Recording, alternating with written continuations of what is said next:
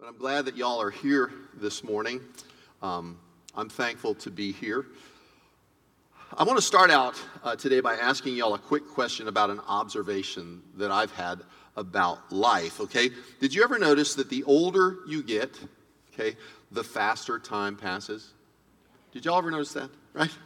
It seems that time is compressed and, and time becomes short. The older I get, the shorter things seem to be. For instance, when I was six, seven, eight years old, um, you know, Christmas seemed to like take forever to come around. Did you notice that?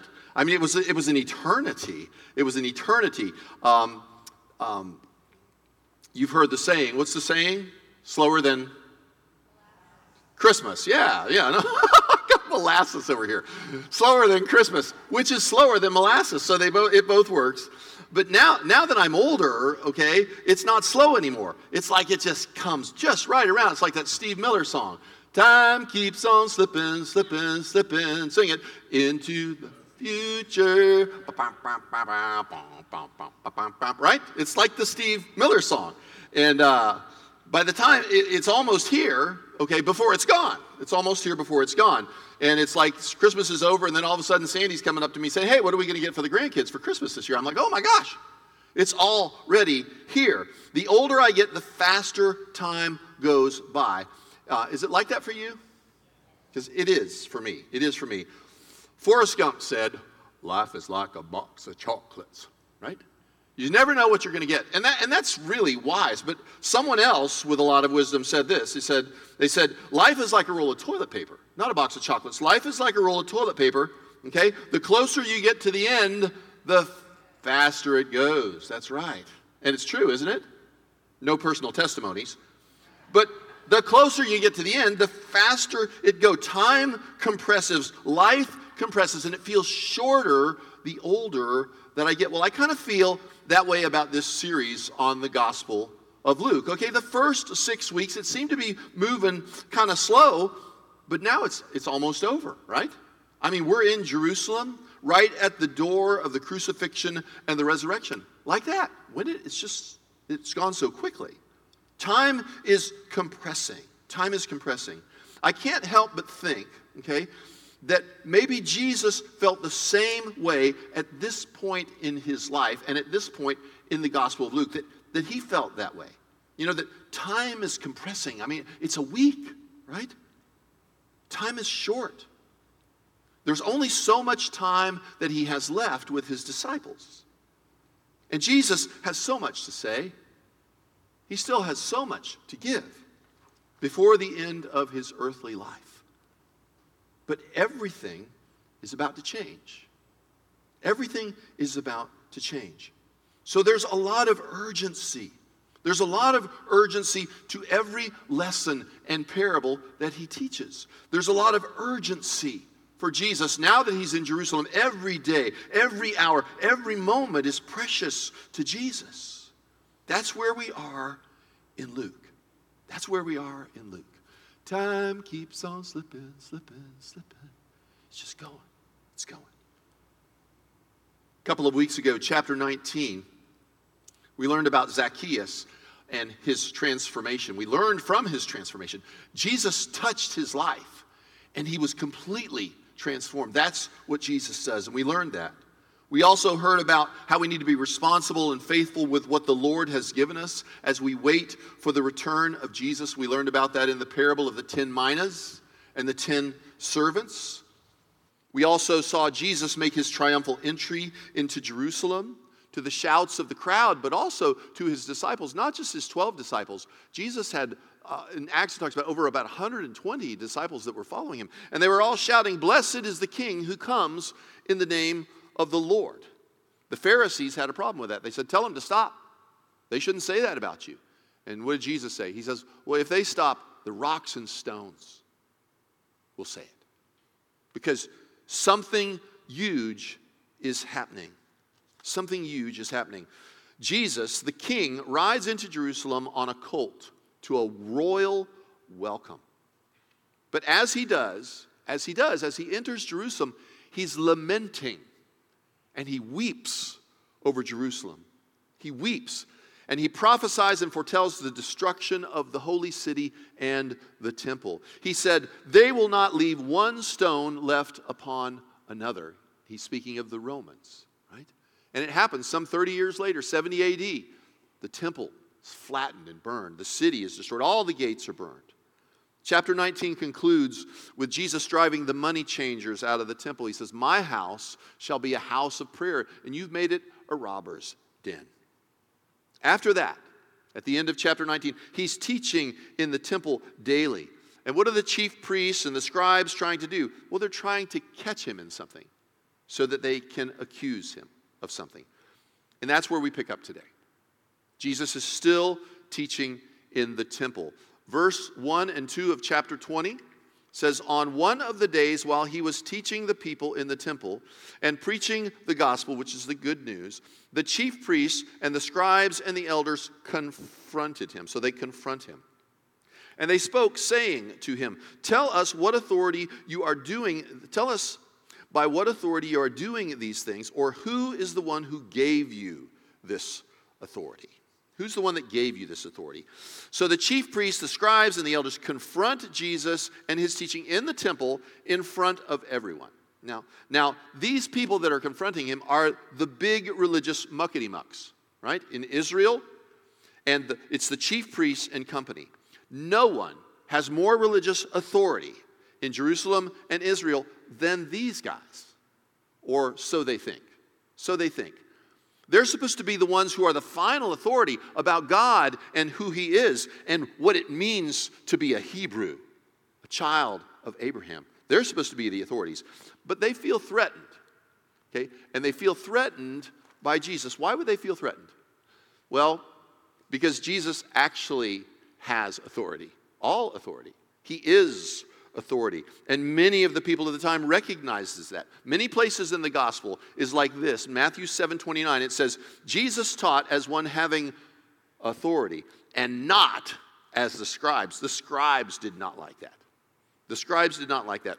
Nor did the priests or the elders or the Pharisees, because they're, they're all in that together. They're jealous of Jesus and all the attention that he's getting. You see, the people are going to Jesus instead of them to ask questions. The people are listening to Jesus instead of them. They're following Jesus instead of them, and they didn't like it. And what just happened? Think about it. What just happened? We just talked about it in chapter 19. Jesus drove the money changers out of the temple. That was a direct challenge. Do you see that? That was a direct challenge to these people because they approved of all that. And Jesus says, No, no, not in my house. That was a poke in the eye to the chief priests, the scribes, the elders, and the Pharisees. It was a challenge to their authority. All through the gospel, Luke has made it very clear that Jesus has authority. He has authority over nature. You remember in the calming of the storm? He has authority over sickness and disease. He was healing people all of the time. He has authority over evil and demonic forces and casting out demons. He has authority over the law and the interpretation of the law. He even goes as far as to say, I am the Lord of the Sabbath. I decide if you can do this and if you can do that. I'm the Lord of the Sabbath. Jesus even forgives sins. You see what's happening here? Jesus does things that only God can do. God's the one who forgives sins, but Jesus does that. So they don't like Jesus and they want to get rid of him. And that's their plan. So in verse 1, they confront Jesus and say in verse 2, and they spoke, saying to him, Tell us by what authority you are doing these things, or who is the one that gave you authority?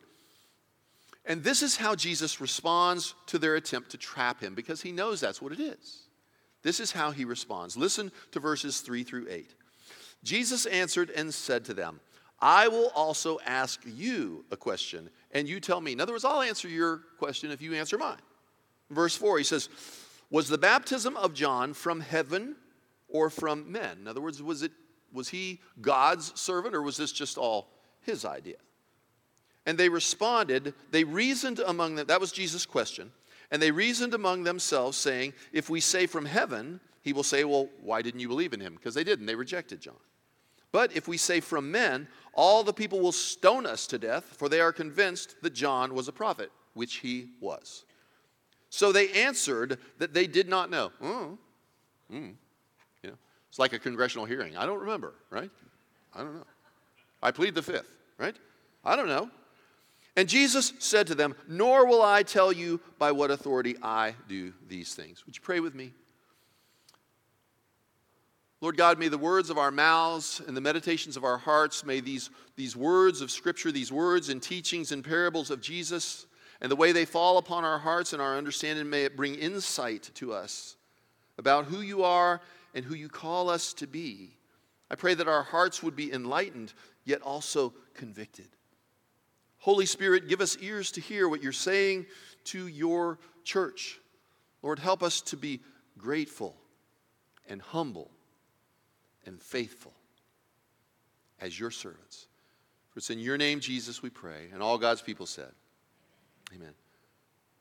If you remember, John the Baptist was the main witness for Jesus being the Messiah and the Son of God. And not just in Luke, but all four Gospels. John is the main witness in the, the Gospel of John. You remember, he's, John is the one that said, Behold, the Lamb of God who what?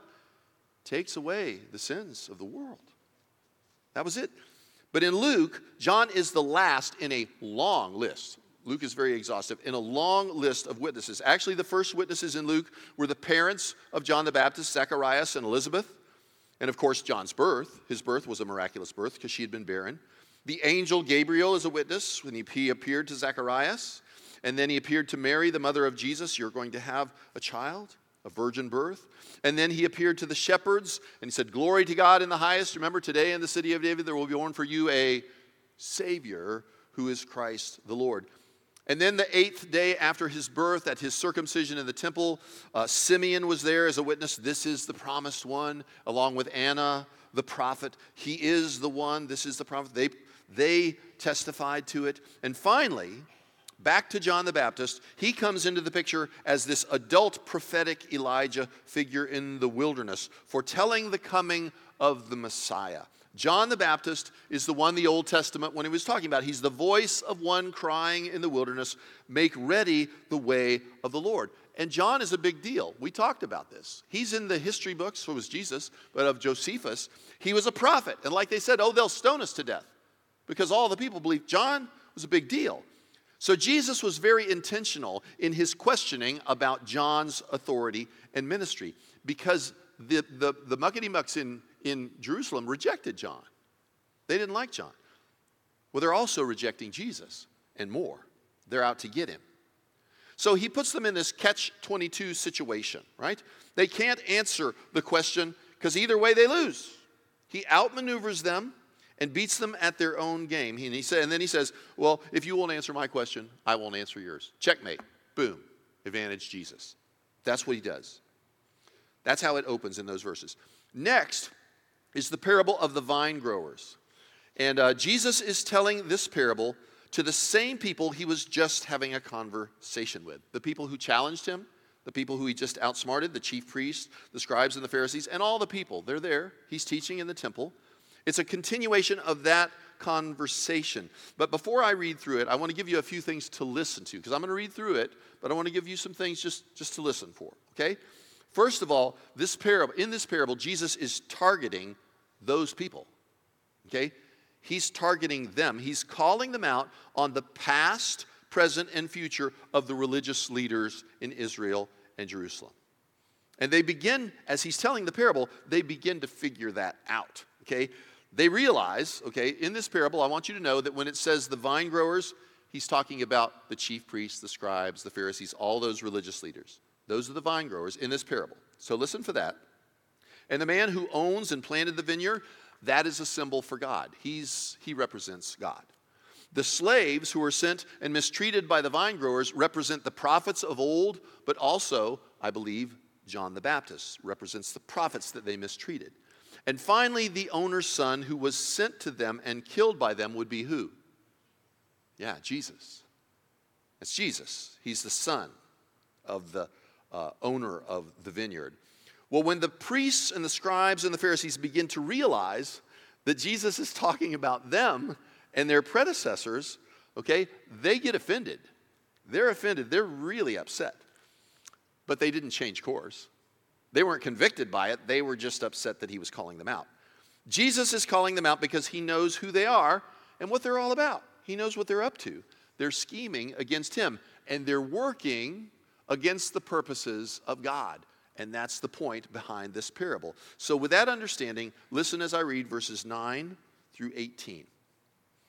And he, that is Jesus, began to tell this parable.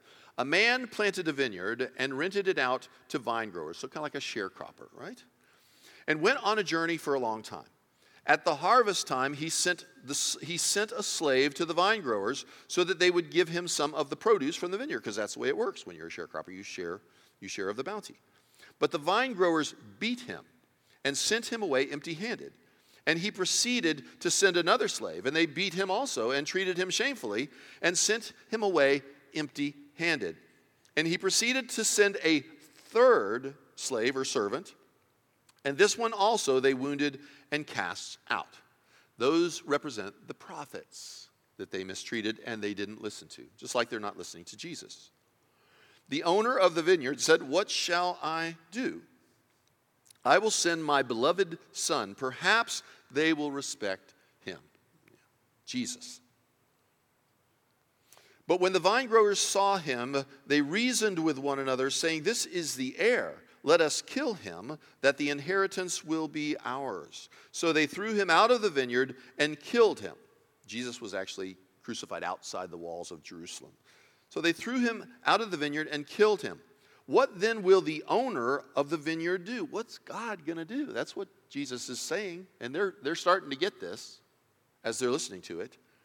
He will come and destroy these vine growers, right? And will give the vineyard to others. And I think there, when it says others, I think it's symbol for the Gentiles. Is the Jesus and the Messiah was rejected by them. So he'll give the vineyard to others. When they heard it, they said, May it never be. That's a word, it's two words, meganoita in the Greek. It's used by Paul a lot in chapter 7 and chapter 8 of Romans when he says, Shall we sin all the more that grace might abound? And Paul says, meganoita.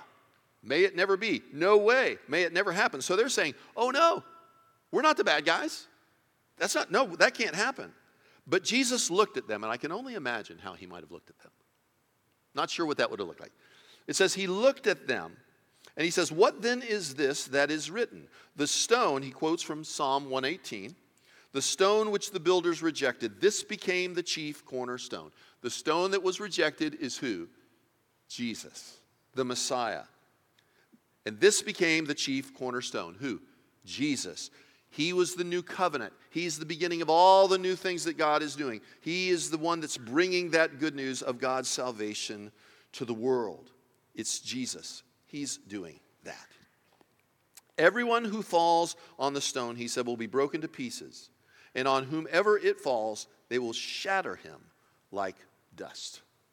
So the chief priests, the scribes, and the elders are very upset with Jesus because he's, he's telling this parable about them, and it becomes obvious, okay? He's got their number, and they know it. He's calling them out and challenging their authority, yet once again, much like John the Baptist. So they continue to ask trick questions to catch him in something, which is what is about to happen in verses 19 through 26. They want to get him in trouble with the Romans, right? The Romans are the ones who are the overlords, right? They're the ones who run Israel. They're the ones who also have authority to throw someone in prison or to kill someone. They want to get him in trouble with them and convince them that he is inciting a rebellion against Rome and Caesar. They want Jesus to look like an insurrectionist. That's what they want. Okay, listen for that in verses 19 through 26. It says, The scribes and the chief priest tried to lay hands on him that very other. So they wanted to grab him then, because he's really offended them. They wanted to grab him then. But they feared, or and they feared the people, for they understood that he spoke this parable against them. So not only did these guys know that Jesus was talking about them, the people figured it out, right? That, oh, yeah, he's talking about them. That guy's got some guts, and Jesus does, right? So they watched him and sent spies who pretended to be righteous in order that they might catch him in some statement. So that they could deliver him, listen to this, so they could deliver him to the rule and authority of the government, which is who? Probably Pontius Pilate, right? the Roman governor. They want to deliver him to the Romans, they want to get him in trouble with the Romans. They questioned him, saying, and this is how they do it Teacher, we know that you speak and teach correctly. They're schmoozing him now, right? The spies, right? That are acting like they're there sincerely. It says, You are not partial to any, but teach the way of God in truth. They're laying it on thick, right? Trying to earn his trust. And they said this this is the question, this is the trick question. Is it lawful for us to pay taxes to Caesar or not? That's called a loaded question, right? That's called a loaded question. And they know what they're doing. Ah, but so does he. Verse 23 But he detected their trickery and said to them, Show me a denarius, which is a Roman coin. Whose likeness and inscription does it have? And they said, Caesar. And he said to them, Then render to Caesar the things that are Caesar's, and to God the things that are God's. And they were unable to catch him in a saying in the presence of the people. And being amazed at his answer, they became silent. So he talked them into a corner. They're speechless. Once again, Jesus detected their trickery, played their game, and avoided the trap they had set for him. So next, they try what they're trying to do is to catch him on a doctrine issue, a religious doctrine and belief issue. And it involves the Sadducees, the resurrection, marriage, and indirectly, the Pharisees. They want Jesus to get caught in the middle between the Pharisees and the Sadducees. You see, the Sadducees and the Pharisees were from two different schools of Jewish thought, and they did not agree on a lot of things. And one of those things was the resurrection of the dead. They did not agree on that. The Pharisees believed in the resurrection of the dead, they believed in life after death like as we do, right? The Sadducees did not. They believed that when you're dead, you're done. And, you're, and when you're dead, you're doornail dead, all right? No hope beyond the grave, no hope, no nothing. So here's where one of my favorite corny preacher jokes comes in. This is, are you ready for it?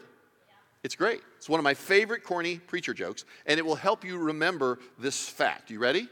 Okay, so the difference between the Sadducees and the Pharisees is that the Pharisees believed in the resurrection, but the Sadducees don't. They don't believe in the resurrection, and that's why they're so sad, you see. Pretty corny?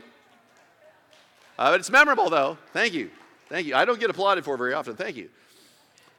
The Pharisees believed in the resurrection of the dead, and the Sadducees did not, and that's why they were so sad, you see. Sadducees, right? Somebody else just got it. I heard it over there. They didn't miss it the first time. Right? That's why they're so sad, you see. The point is that Jesus is more in agreement with the Pharisees about the resurrection than he is with the Sadducees. So they try and trip him up with this intricate, you're going to hear it, this very intricate and complicated scenario that they think supports their point and view that there is no resurrection. But Jesus, okay, as Jesus does, he handles them. And he handles them with grace and wisdom, teaching them as one who has authority. Because that's who Jesus is. He doesn't say something because, oh, I think I heard it one time. He knows because he is the Son of God. And he teaches as one having authority. Listen to verses 27 through 40. Now there came to him some of the Sadducees who say that there is no resurrection, and that's why they're so. Let's try that again. This side did really well. Where were y'all? Okay, I'll read that verse again because this shows you remember it. Now there came to him some Sadducees who say there is no resurrection, and that's why they were so. That was so much better. Thank you. I'm going to go home happy today. That's working out. It's working out well. And they questioned him saying, Teacher, Moses, Moses wrote for us that if a man's brother dies having a wife and he is childless, his brother should marry the wife and raise up children to his brother. So if the brother dies, you marry his wife and you try and have children for his name. Okay? So here they go. They, they're, they're doing this big complicated scenario. Now there were seven brothers, and the first took uh, and the first took a wife and died childless, just like they said. And the second and the third married her, and in the same way, all seven died. They should call this the parable of the black widow, right? What did she do? It's okay, it's just a made up story. They just made it up. So he said they all died, leaving no children. Finally, the woman died also. In the resurrection, therefore, which one's wife will she be? They think they got him, right? There's the, there's the gotcha question. For all seven had married her. And here's Jesus. Verse 34. Jesus said to them, The sons of this age marry and are given in marriage. In other words, that's what we do here. We marry and we're given in marriage. That's, that's what we do here. But those who are considered worthy to attain to the age of the resurrection from the dead neither marry nor are given in marriage. That's not the way you do it after the resurrection. That's not after life after death. There's not, there's not the marriage thing.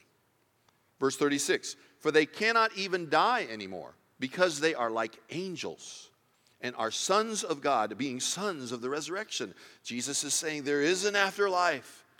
Yeah, we're not going to be married. We're going to be different. We're going to be like angels. It's going to be different. It's not going to be there like it is here. And then he says this. He gets to the question.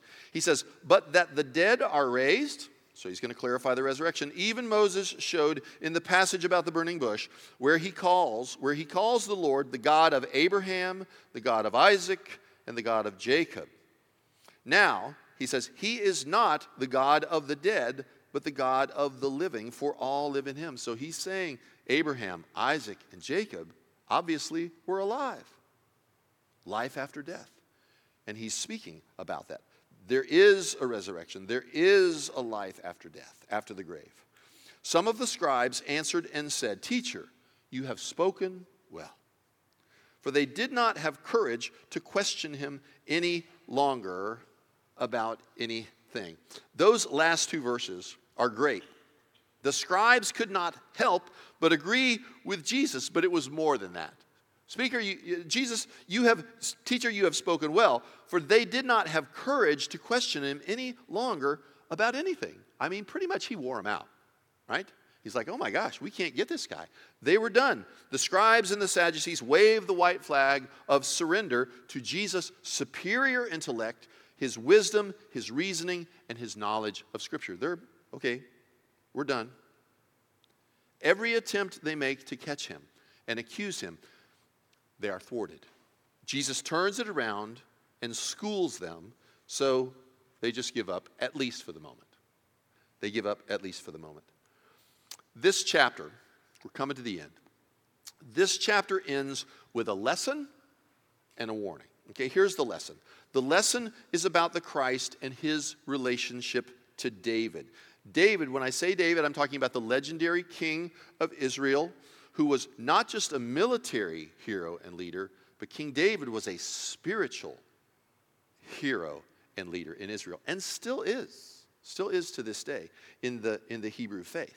Okay? He was a very special person. It appears that Jesus is addressing a misunderstanding that the Christ would be the literal son of David, like Solomon was, and like Absalom, one of his first generation sons. So he's trying to correct that because that's a misconception. Here, Jesus is correcting that. Luke and Matthew's Gospels firmly establish that Jesus is in the line of David. They both have genealogies that firmly establish that. He's a descendant of King David, he's in the line of David through Mary, okay, as Luke points out, and also through Joseph, as Matthew points out in his genealogy. And that is what is foretold in the Old Testament. So listen as Jesus sets the story straight in verses 41 through 44. 41 through 44. Then he said to them, How is it that they say the Christ, which means Messiah, is David's son?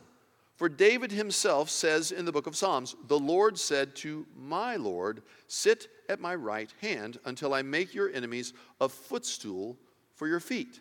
And then he says this. Why would David say that, right? He answers that. Therefore, David calls him Lord, and how is he his son? Well, he's not. He's not. That's what Jesus is pointing out. But why would Jesus make that clarification? That's a question we need to ask. Why would Jesus make that clarification? Well, because Jesus is what? Jesus is the Christ. And he's not David's first generation son. He is in the line of David. So Jesus makes that clarification. So That's why Luke includes this exchange in the gospel, along with the genealogies in chapter 3 and all the witnesses that I went over earlier and all the fulfillments of prophecy. It's because Luke has researched this thoroughly. Thoroughly. If you remember in the opening verses at the very beginning of this, it's addressed to who? Do you remember? Luke is addressed to, anybody remember?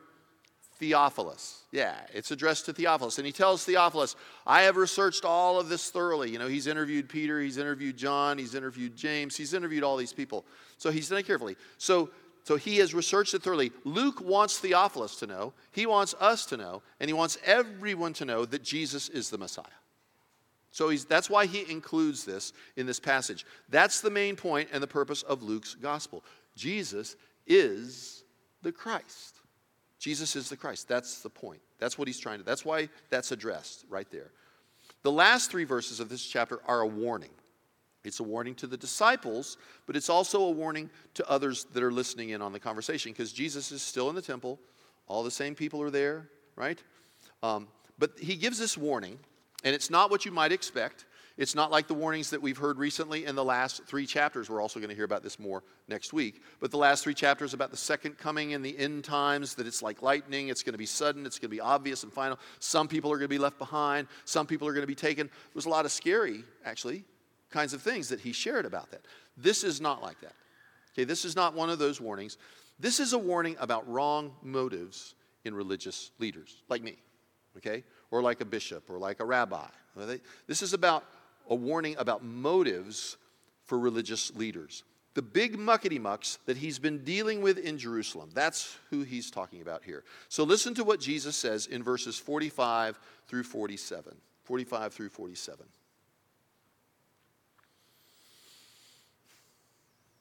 It says, And while all the people were listening, so they're all listening, he said to the disciples who were sitting all around, Beware of the scribes Beware of the scribes who like to walk around in long robes and love respectful greetings in the marketplace and the chief seats, the really nice seats, not the cheap seats, the chief seats in the synagogue and the places of honor at banquets. So he's saying, watch out for these religious leaders. They, they act like they're all that. Their motives are all whacked out. Watch out for them. They're not what they appear to be. They're doing what they do because they like the perks. They like the seats, they like the titles, they like the respect, they like the honor. That's not a reason to be a leader in the Christian church or in Jewish uh, synagogues or anything. He's saying that's, that's not why people should be leaders. And then, verse 47, he says, Who devour widows' houses. Okay, what in the world does that mean? What he's talking about is very often the religious leaders would serve as executors of the widow's estate after their husbands passed, and that they were misusing some of those funds, taking some of those funds maybe for themselves and for something in the temple or something like that, but they would devour the estate of these widows. That's not good, right? And for appearance sake, offer long prayers. He said they love those on prayers, right? For appearance sake. In other words, they want to be seen, they want to be heard, they want to be honored. And then he says this okay, these will receive greater condemnation. Or it's going to be harder on them than it is on everybody else. So, bottom line here, what Jesus is warning us about is people who appear to be religious, holy, righteous outwardly, okay, but don't always have the best motivation. And they don't always do right by others. So he's saying, Beware the scribes. But he's also talking about the chief priests and you know, he's talking about all of that. Beware. Beware. So, lesson number one for us and the disciples is you've been warned. Don't assume their intentions are pure, but discern. Don't be assuming, but be discerning. And the larger lesson for us, but this is especially for me, I took this very personally. I took this very personally as a pastor. The lesson for me is John, don't be like them. Don't be like that. Don't be like that. Live to please God and not people. Do your ministry as unto the Lord for the right reasons. Test your heart. Make sure you're doing this for the right reasons. Do not misuse, do not misuse your position, and do not abuse the trust of others. That was the lesson for me. That's what I got out of that. And his last thought is that those who do that will have a greater judgment. And that makes sense. Timothy talks about it. Religious leaders and teachers are held to a higher standard than others in the church. Held to a higher standard. And they will also be held to be more accountable. More accountable. So we're going to leave it right there. Next week, we're going to come back. It's going to be the end times. Right? It's going to be the end times. It's going to be the second coming. Uh, I read ahead. It's, it's really deep, deep stuff. And then the week after that, we're going to share in communion because it's going to be Thursday, Monday, Thursday, and what? The Lord's Supper. So not next week, but the week after, we're going to share in the Lord's Supper.